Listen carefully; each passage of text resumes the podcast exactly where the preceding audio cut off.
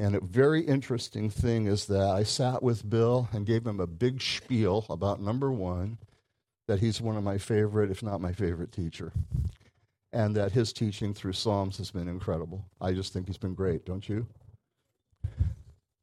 The other guys too, but but Bill is doing great. And but I said I made I made this big point that we talked about before. We're trying to go through more psalms than just concentrate on one and do this deep deep dive into every psalm. And we need to go quicker because you know it's 150 psalms. Blah. You can imagine me going on, right?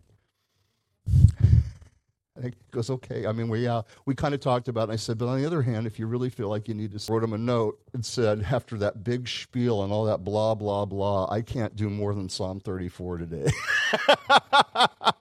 it's just too much. It's just too much in there. And uh, so we're just going to see how it goes with going through Psalms. Are you okay with that? It's the Word of God, and we go to other scriptures, and the goal was to kind of get through it in uh, about three months. That's not going to happen. All right, so pray with me. Lord, we thank you for the Psalms. We thank you for the Bible. We thank you for eyes to see, uh, ability to read, ears to hear, spiritual ears to hear. May those be open today. Have your way in Jesus' name. Amen. So the question is reach a very low point and yet recover to give glory to God. Good. The answer for you at home was yes, a resounding yes. And that's true here. Psalm 34, it's true of David. It says, The Psalm of David when he pretended madness before Abimelech, who drove him away and he departed. And verses 1 through 7 I will bless the Lord at all times. His praise shall continually be in my mouth.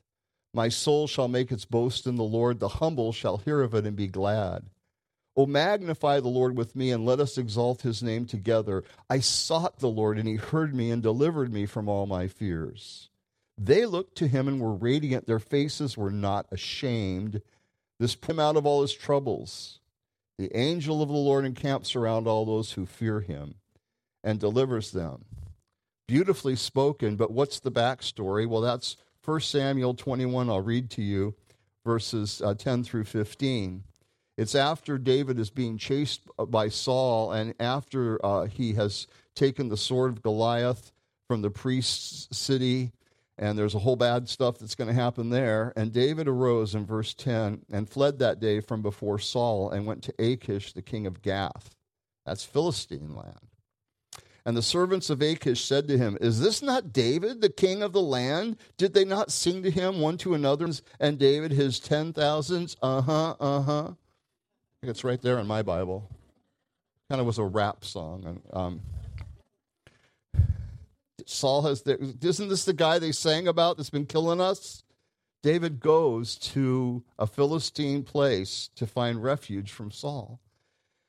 Now, David took these words to heart in verse 12 and was very much afraid of Achish, the king of Gath. So he ch- changed his behavior before them, pretending madness in their hands, scratched on the door of the gate, and let his saliva fall down on his beard.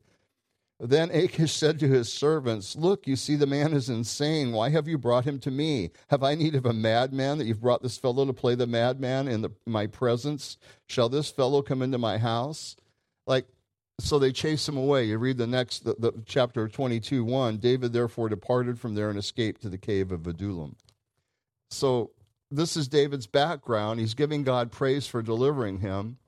You know, if you can't recover from a low point and a stupid decision, there's no hope. If David can't, if we can't, there's no hope for us because I don't know about you. I kind of do. I kind of know about you because you're a lot like me. Sorry. You are. You are not personality. But have you messed up? Have you made stupid decisions? Have you done things that are regretful? If we can't recover from those, nobody has any hope. And David, it's certainly true. He recovered from this. He escaped, looking to escape Saul's wrath. Rather than trust in God, he runs to the Philistine land, which makes no sense. They recognize him. He pretends madness. He escapes rather than being killed. God's promise to David came before this event. His promise that his son would rule on the throne forever, the Messiah would come through the lineage of David.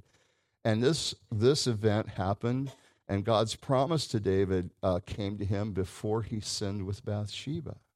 And in 2 Samuel 7, when God tells David, I'm going to build you a house that's going to last forever, you can't build me a house. When David sits before the Lord in overwhelmed sense of awe of God, he says, Oh Lord, you know your servant.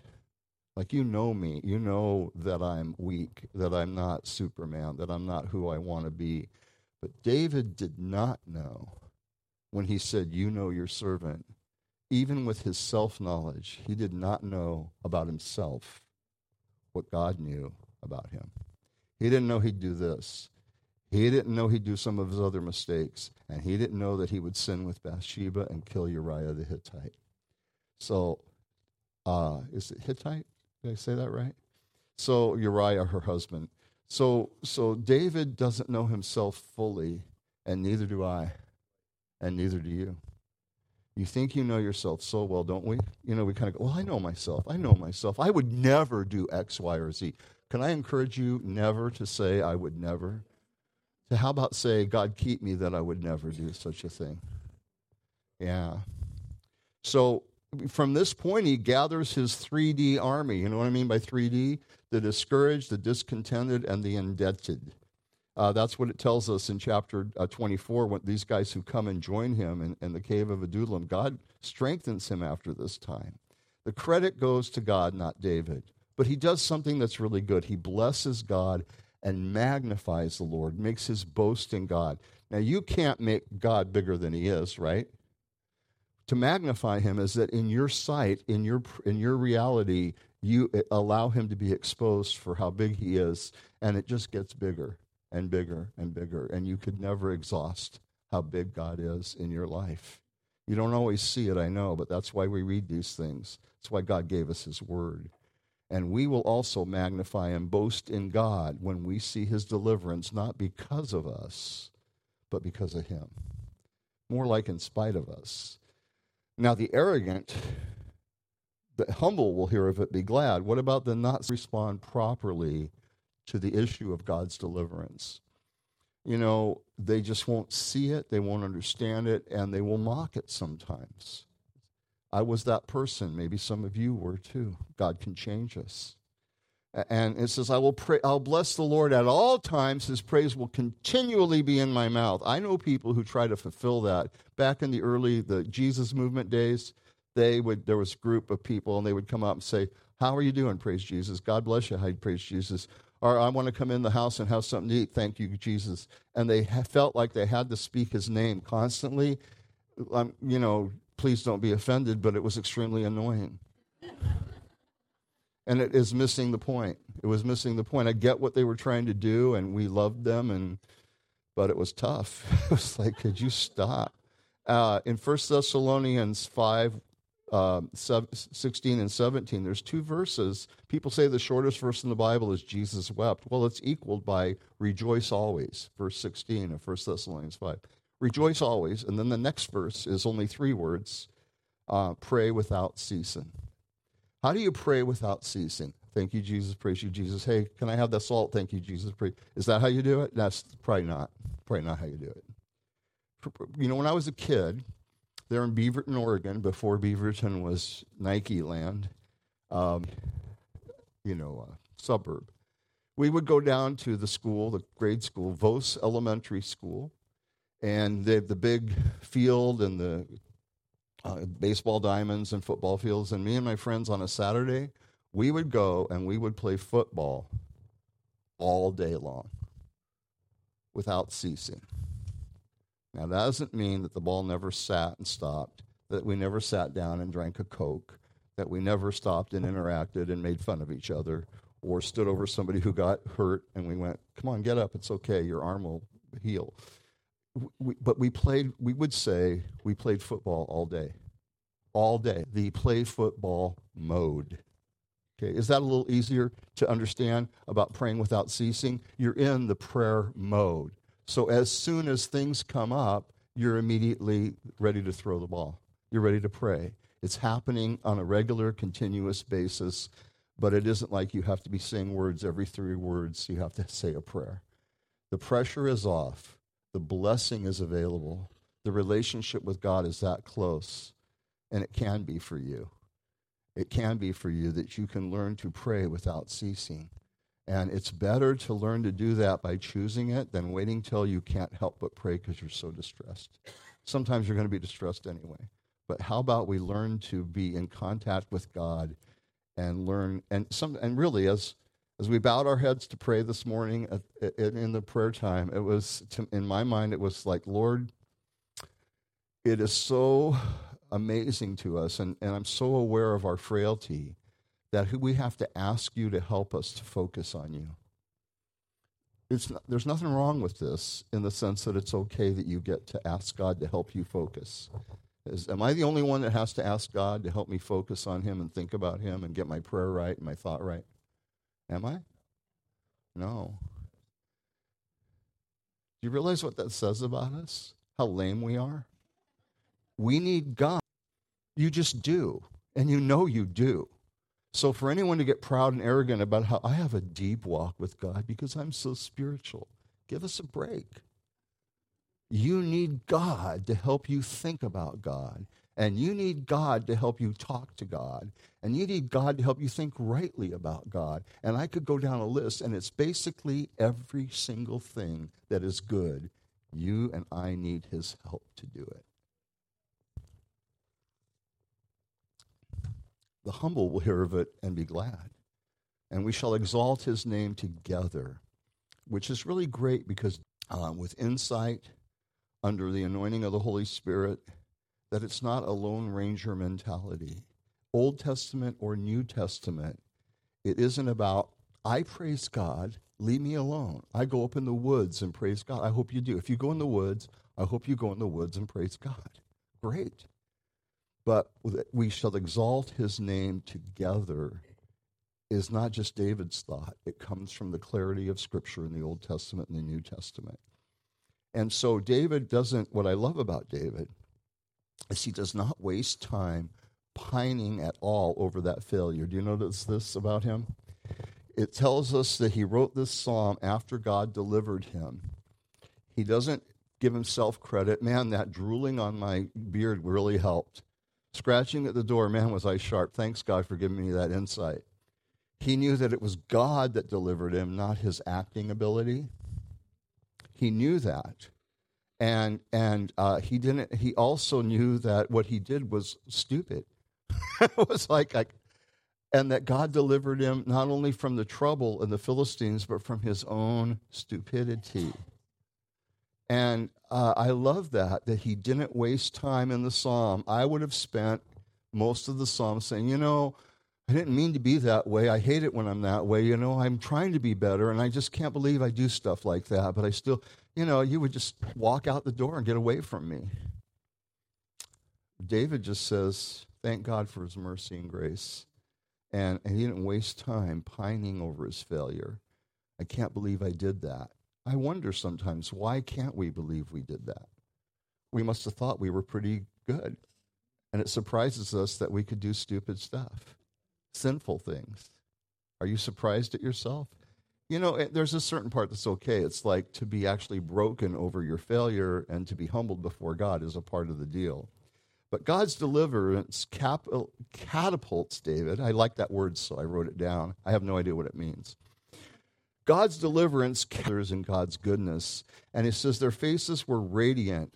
You know, the goodness of God caused them to flow together, is really a word for that radiance. Like streams joining together to form a mighty river, is the way that word is used. And it's translated for some reason, their faces radiated. You could run with that, or you can go to the more basic understanding. And whether the angel of the Lord is Jesus, because a lot of times in the Old Testament, when it says angel of the Lord, it's speaking about an appearance of Christ before his birth on earth.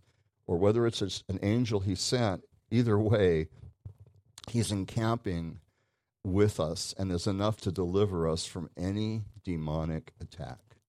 And that's what David's experiencing. So, 8 through 14. Oh, taste and see that the Lord is good. Blessed is the man who trusts in him. O fear the Lord, you his saints. There is no want to those who fear him. The young lions lack and suffer hunger, but those who seek the Lord shall not lack any good thing. Come, you children, listen to me. I will teach you the fear of the Lord. Who is the man who desires life and loves many days that he may see good? Keep your tongue from evil. Wow. And your lips from speaking deceit. Depart from evil and do good. Seek peace and pursue it. Seek peace and pursue it. Man, taste. I'll just focus on one thing in here. Often, as we hear when we're told to fear God, it is in opposition to or as opposed to fearing so many other things. The reason you're told to fear God is He's worthy of being reverenced and feared just all by itself. You don't need anything else. He's God, you're not. That should do it. But here's the deal almost always in Scripture, not always, but in a huge majority of the time, fear God is fear God instead of all these fears you're living in. Because often that's what's happening. Fears, plural. I sought the Lord and he, del- and, and he heard me and delivered me from all my fear. You know, he delivered me from all my fear and from all my fears. You know, plural. It's a healthy and holy way that diminishes us living in all these other fears. And let it come out of your mouth. Think about what you let come out of your mouth. This idea, okay, we're not to do, oh, thank you, Jesus, praise you, Jesus. So, can I have that stool? Thank you, Jesus, praise you. Okay, we're, we're, we're not going there, right? We understand that's not necessary. But what is necessary? Think about how you use that do not bring glory to God. Not to make you feel guilty, to help you, to help you and I understand that you have an issue with your tongue. I have an issue with my tongue. And God wants to deliver us, obviously, out of the abundance of the heart, the mouth speaks. So we know it goes to the heart. So, what is in your heart? It's coming out of your mouth. And if you're a very quiet person who buttons your lip a lot, but between your ears, all those things, if, if you were saying what you really wanted to say, you're in the same boat the rest of us big mouths are. You really are, it, to a degree. There's still a better thing to not say it, but, but it doesn't deliver you from what's in your heart. And sometimes you need to see that. You know, be concerned for holiness includes not just, I don't do that, I don't do that, I don't do that. It's what comes out of your mouth, and it's what you allow to come into your ears. And if you're constantly here, and this is a battle for us today because you can't see any media and it's everywhere without seeing and hearing things that are ungodly. It's very, very difficult. And it's important that we allow the Lord to purify our hearts and minds and also our tongues. I mean, don't, we don't want to add to it. So we taste and see that He's good, and then we give blessing to God. Uh, there's so much more there, but I'll continue. I can at least complete one psalm. Come, you children, verse, um, excuse me, verse 15. The eyes of the Lord are on the righteous, and his ears are open to their cry. Those who do evil to, but I'm going to start again, okay? The eyes of the Lord are on the righteous, and his ears are open to their cry. The face of the Lord is against those who do evil, to cut off the remembrance of them from the earth. The righteous cry out, and the Lord hears and delivers them out of all their troubles. The Lord is near to those who have a broken heart and saves such as have a contrite spirit. Many are the afflictions of the righteous, but the Lord delivers him out of them all. He guards all his bones, not one of them is broken. Evil shall slay the wicked, and those who hate the righteous shall be condemned. The Lord redeems the soul of his servant, and none of those who trust in him shall be condemned. How intently are God's eyes on us? You know, we're called righteous by our faith in Jesus Christ.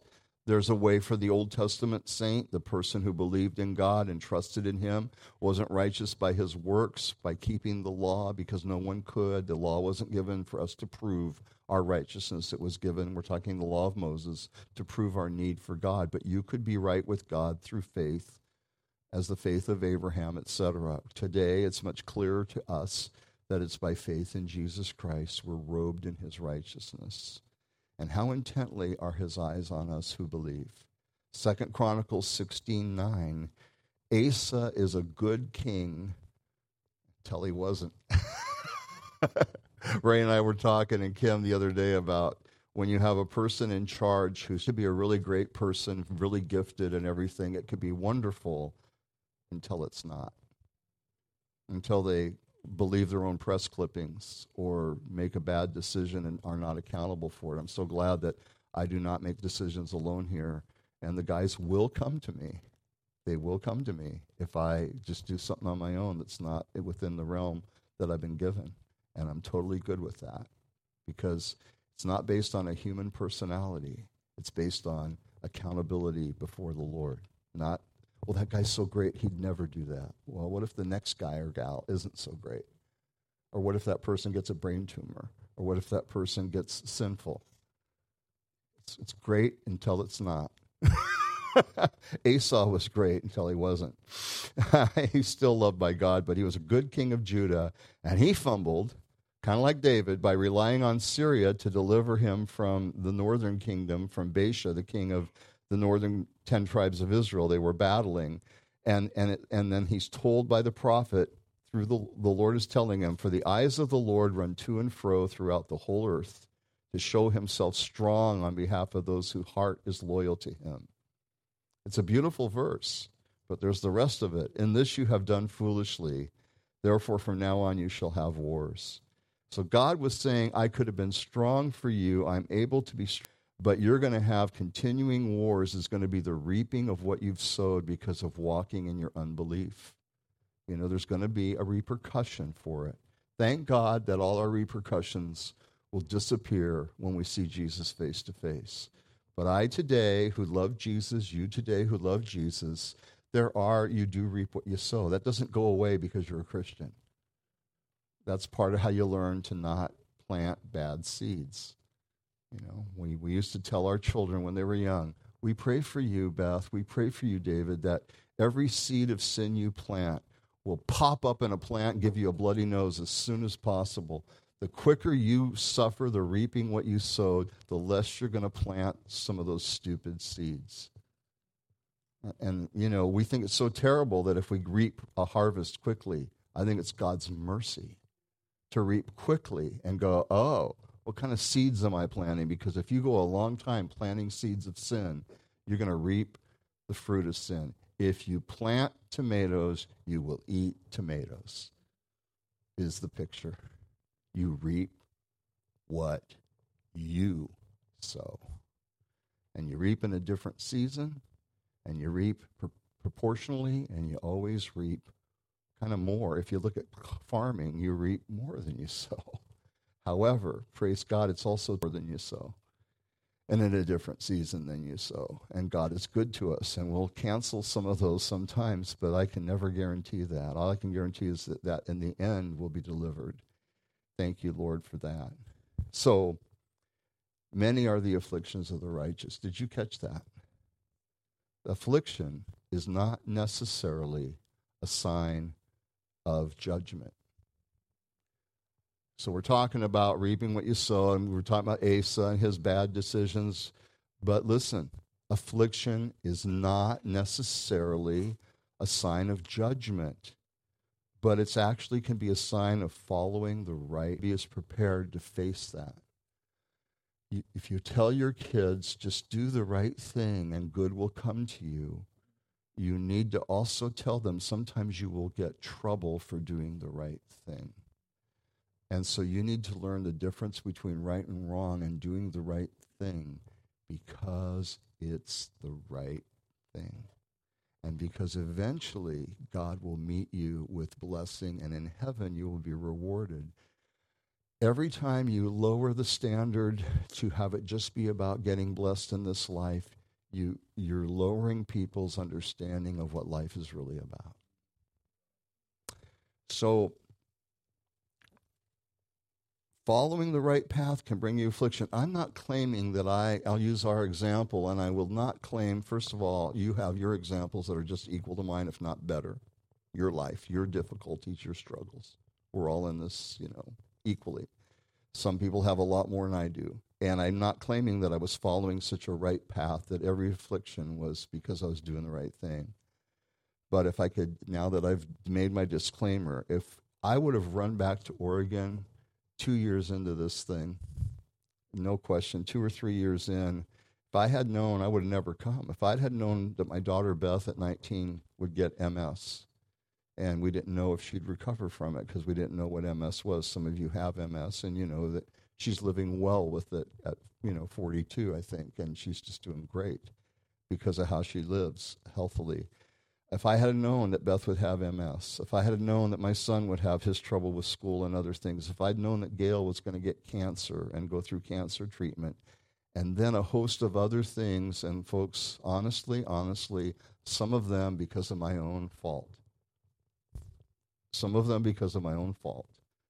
I'm not going to tell you how many because I don't really know, and because you don't want to get bloodied by my difficulties. If I'd have known all these things, I would have just never come here. And I would have missed all of you. I would have missed what God is doing in Malawi. My goodness. Uh, you know, but if you're a godly witness and you're trying to honor the Lord at home, at work, everywhere, some people won't like it. They just won't like it. And some people will cause you grief. And some people will cause you brokenheartedness. And some circumstances will cause you brokenheartedness. And uh, people who tell you different that all you got to do is just say the prayer a certain way or give enough money to the church or blah, blah, blah, are lying to you. Maybe their intention is good, but they're not telling you the truth. The truth is, in this world you will have tribulation. Jesus said that. But be encouraged. I have overcome the world. And many are the afflictions of the righteous. And David brought his own trouble, but David was also troubled by doing right. He got trouble. It's both. It's a mixed bag because we're human. And so that's all of us. So, you know, don't stop doing good because it's hard. Don't stop doing good because it's right. And if you get grief for it, if you get grief for doing right, guess what? Keep doing right. We're not babies, we're disciples. We have a purpose that is greater than ourselves. We give into that, we will stop in our tracks and never start again. And there's people doing it, stopping. That's not you, and that's not my excuse to stop because other people are stopping. That's my motivation to make sure that I don't stop. but overcome evil with good. Romans 12 21. Trust the Lord to deliver you as he deems is right. Now I hear a voice. And I'm not blaming you for feeling this way if this is you. If this records with you, great. What, what, and what exactly does that mean, Rick? as God deems right. I've seen a lot of pain, and I haven't really seen the deliverance the way I thought I would. What does that even mean? Trust the Lord to deliver you as he deems right. I'm so glad you asked that question. Verse 20 is more than a hint. This is more than a hint, okay? This is a flashing giant sign flashing at us. Verse 20 says, He guards all his bones not one of them is broken. Many are the afflictions of the righteous, but the Lord delivers them out of them all. He guards all his bones, not one of them is broken. Now, some of you are already ahead on this, and some of you, this is a, a learning curve, and it's a great thing for you to learn. In John 19 36, chapter 19, verse 36, when Jesus is hanging on the cross, and they, they say it's getting to be sunset and the Passover's beginning. We don't want to keep these guys hanging here. We're not in the scriptures, and I won't go into all that. But so they encourage the soldiers to go and they break the legs. They hit them in the legs to crack their leg. It's not, there's, there was no mercy being shown. There's a little bit of mercy here is that then he can't push himself up, so he collapses, uh, can't breathe anymore, and he dies quickly. Every, on a cross, that's what they would do. They went to the guy on Jesus' right. They went to the guy on Jesus' left. They come to Jesus. He's already dead. They don't crack his legs. They do put a spear in his side. Blood and water come out. There's, I'm not going to go through the whole story. Here's the point not a bone in Jesus' body. John the Apostle, John, a Jewish man who's read the Old Testament, grew up with it all the time, but who would put all this together? Only the Holy Spirit says, These things were done that the scripture should be fulfilled. Not one of his bones shall be broken. Are you with me? This verse that we're reading, that David's writing and doesn't know why he's saying it. You have more information today than David did when he wrote what he wrote.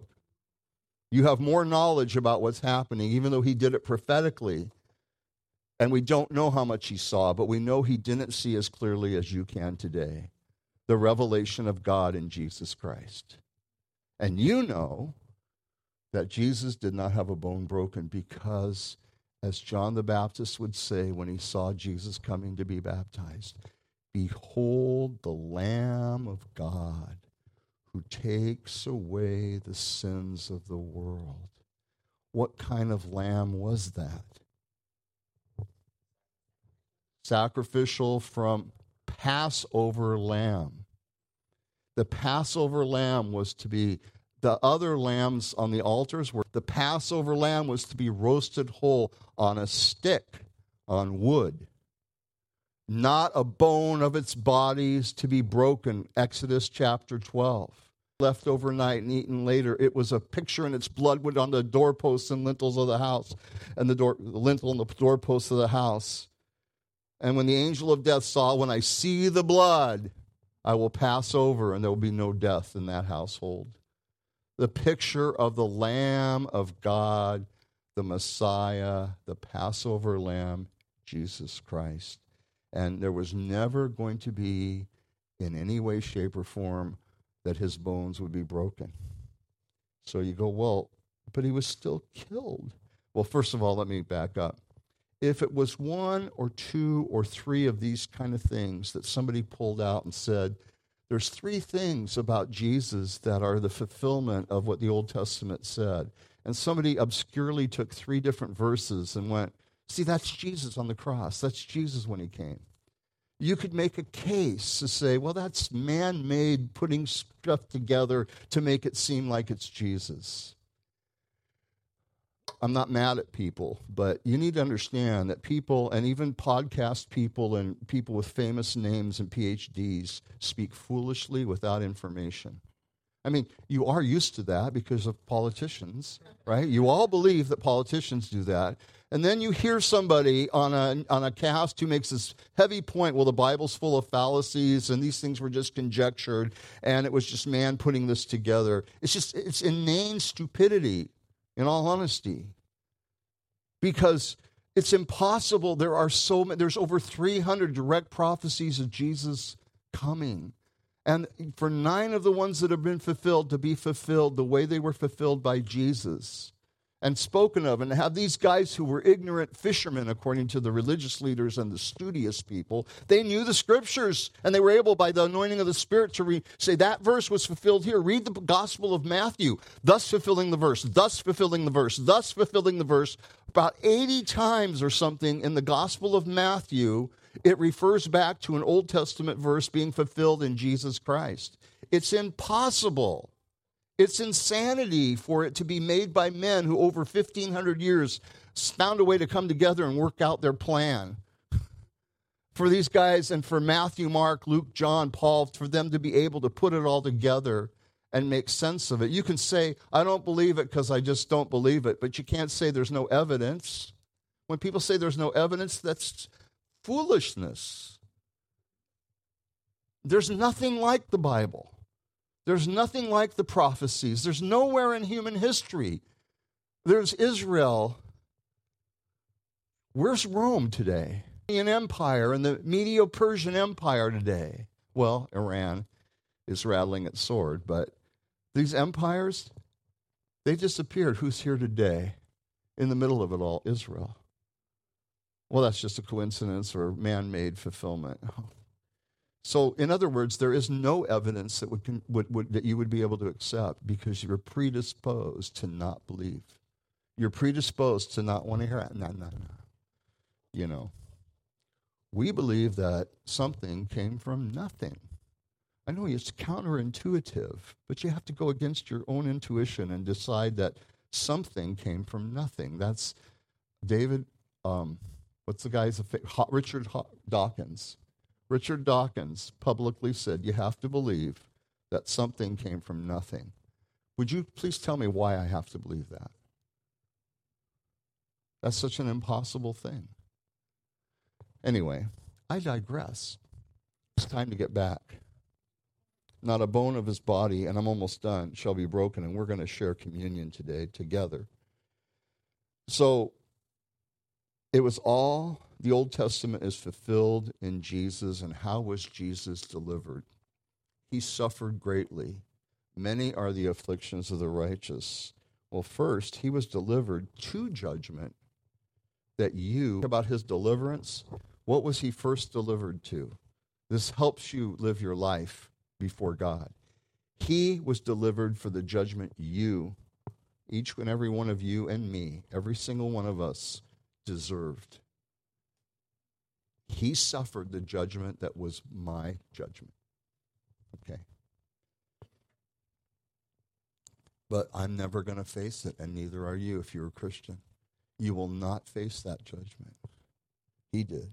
He was mocked, he was beaten, he was spit on, he was hung naked on a cross. The just for the unjust. He who knew no sin the responsibility and the judgment righteously of my sin. But not a bone in his body was broken. He felt every bone. In Psalm 22, which is David's prophetic word about Jesus on the cross, I can tell, I can feel every bone. And he also says in Psalm 22, all my bones are out of joint. So the bones come into play, but the bones don't get broken. You know, when a bone is broken, the production of, of the blood through the marrow kind of ceases for a while till it starts healing. Isn't that interesting? Behold the Lamb of God who takes away the sins of the world. And the word takes away was to take upon himself or carry, is the best translation. Hebrews 2 10 and 11 says this For it was fitting for him, for whom are all things, and by whom are all things, in bringing many sons to glory, to make the captain of their salvation perfect through suffering. For both he who sanctifies and those who are being sanctified are all of one. For which reason he is not ashamed to be called them to call them brethren. So it says, the captain of our salvation is Jesus. He was made perfect through suffering. Don't be stumbled by that. It doesn't mean he was imperfect until he suffered, it means his perfection was completed. The perfect, spotless Lamb of God without sin was able to complete the work that was intended for him, that he and the Father and the Holy Spirit said, Yes, this is how we will save Kathy Joss. This is the only way for us to save Marla Jordan. This is the only way. Feature your name. It was the right thing to bring us to glory through suffering because we're made one with him. We're set apart with him. And he's not ashamed to call us his brethren. He's not bummed about what he went through. The, many are the afflictions of the righteous one. And the Lord delivered him. You know, the end of Psalm 22 and the end of Isaiah 53 talk about the glory. The resurrection is the glory. The ascension to heaven is the glory. The sending of the Holy Spirit's the glory. Jesus shall return on a white horse and vanquish mankind and bring all of us to his kingdom who believe in him and trust in him and deal fully and finally with the evil of this world and Satan because he's victorious over all of it, like the song we sang at the beginning. Jesus said to his disciples that were walking on the road of Emmaus and were confused after the death, the understanding, and the disciples, there was confusion uh, with the women coming from the tomb, and they had left Jerusalem walking on the road to Emmaus, and they're talking about it, and Jesus asks them about it, and he says, Oh, foolish and slow of heart to believe all that the prophets have spoken. Ought not Christ, Luke 24, 26, ought not the Messiah to have suffered these things? And to enter his glory. Jesus' suffering was purposeful, it was necessary, and it had an intended end that God fulfilled through him. And he's not ashamed. Now, this is the point of repeating the gospel to you. Because it's here, because it's here, because it's here every single day, all the time. Jesus is not ashamed to stand by you, to stand with you, to deliver you even from your stupid decisions, because he stood up for you in your place. Rick, I've heard this message from you alone a thousand times. If that's true, I say hallelujah. Rick, I've heard this message a thousand times. Okay, my question is have you heard it enough to not be ashamed to suffer with him? The question isn't have you heard this message a lot? Have you heard it enough to not be ashamed to suffer with him?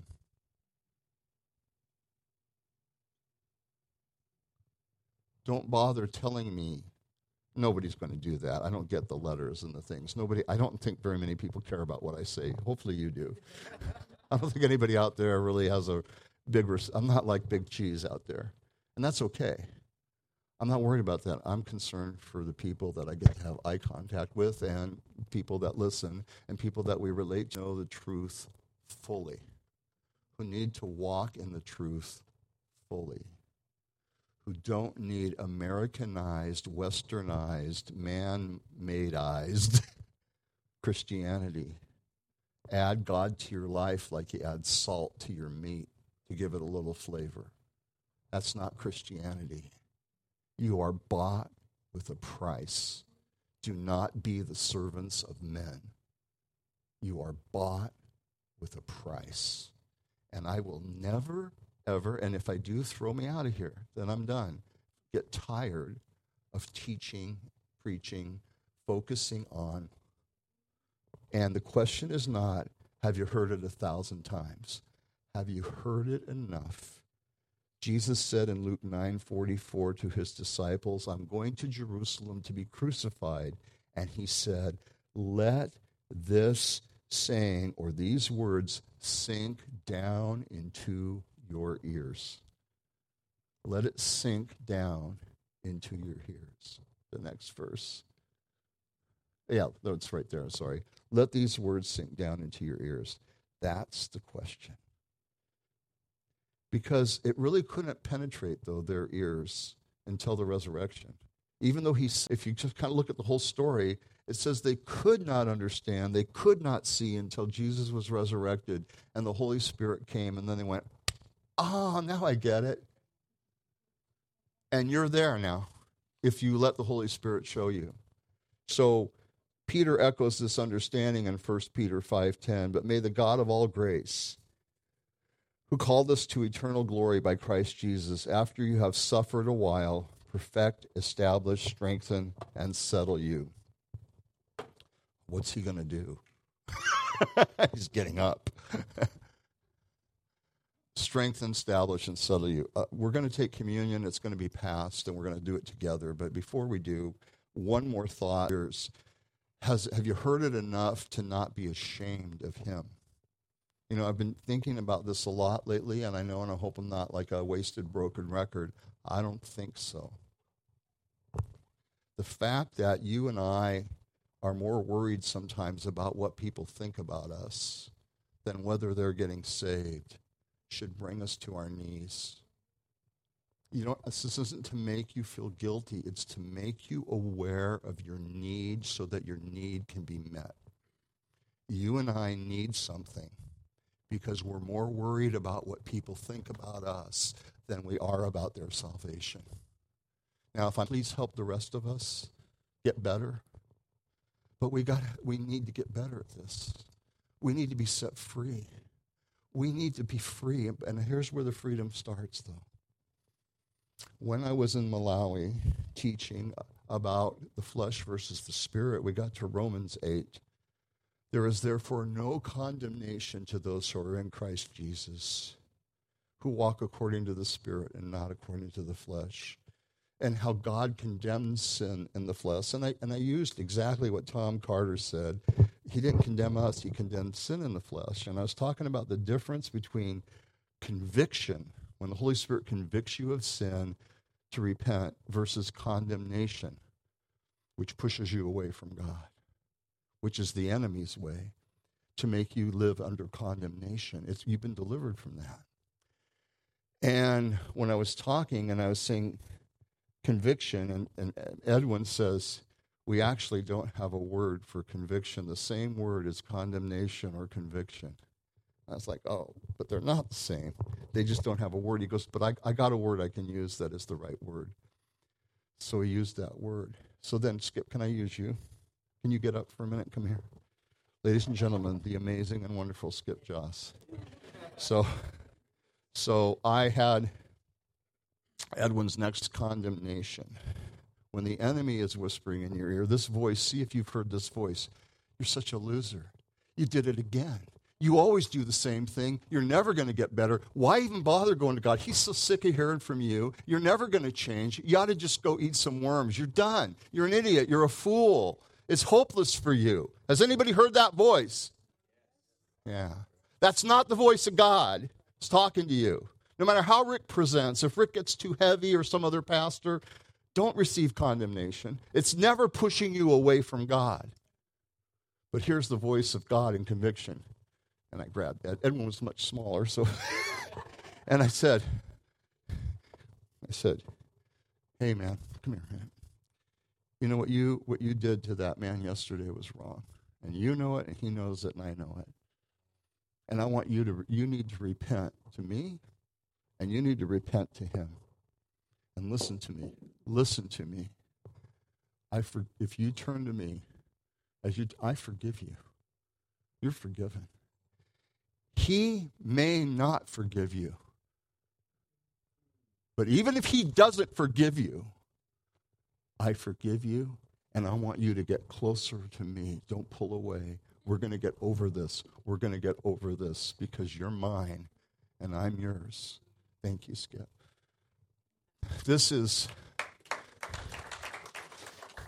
So I didn't know if he had a right word. I wanted to make sure that the people understood the difference between condemnation of the enemy, of your own heart's failure, and conviction of the Spirit. The Lord will tell you you're wrong.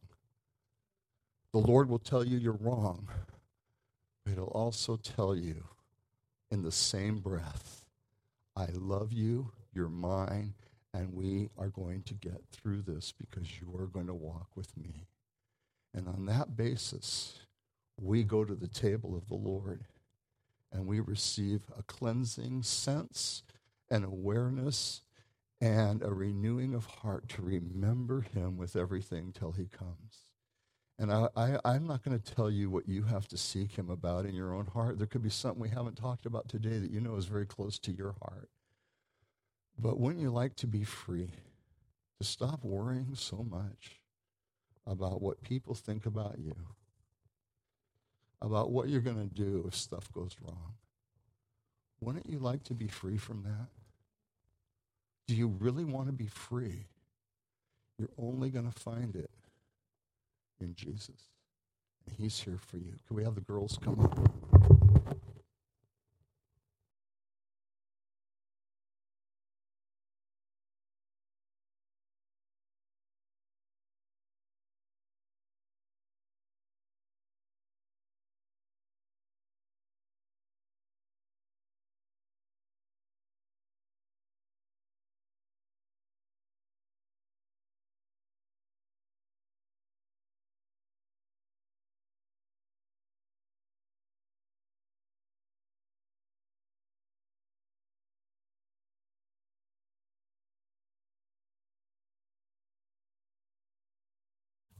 I called these girls out on just a lark here, so maybe we could have the lights.